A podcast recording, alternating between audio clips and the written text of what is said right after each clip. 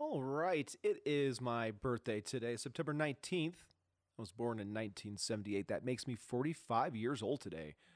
But you're never too old to pick up a ukulele and to write some things that rhyme, especially after having an inspirational conversation with a person of influence at a local restaurant. Yes, Missoula does have a few local restaurants left after many of them have closed, and this is one of those nice ones where you, you take yourself to treat yourself to a nice lunch if you have the money. And I do have some of that money for a nice lunch, and so does Matt. Matt has money, and this song is for Matt. I hope you like it, Matt. Hey there, Matt. It's okay. This town's a town you still can play. Methy tweakers don't haunt your hood. And how many reporters are gone for good? Shush, don't speak, my words are sharp.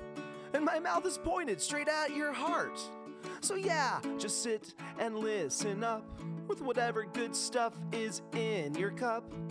Like Marty Gomer, home with Zoom, scanning sadly the chamber room, looking for opportunity to misreport gratuitously. Hey there, guys, I'll buy a round. What'll you have, clear or crown? Me, I pour out for the dead. Too many names. Are you well fed? Sorry, Matt, you busy guy. I see dumb, founded eyes. I will go so you can eat. And I hope you're safe on Missoula streets. And if you're not, who will care? You know their names now. I walk, you stare.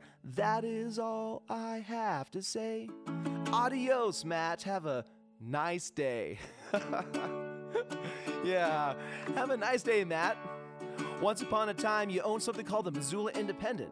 It came out once a week and it told people in Missoula about things.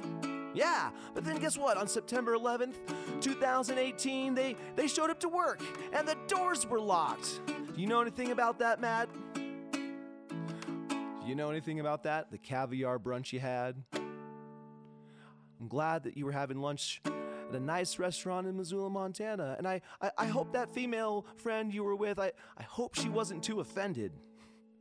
And I'm still waiting for clarification from Gwen or Susan if pointing a finger at a person of influence is a criminal act.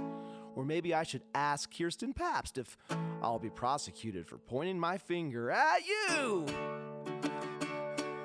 at you.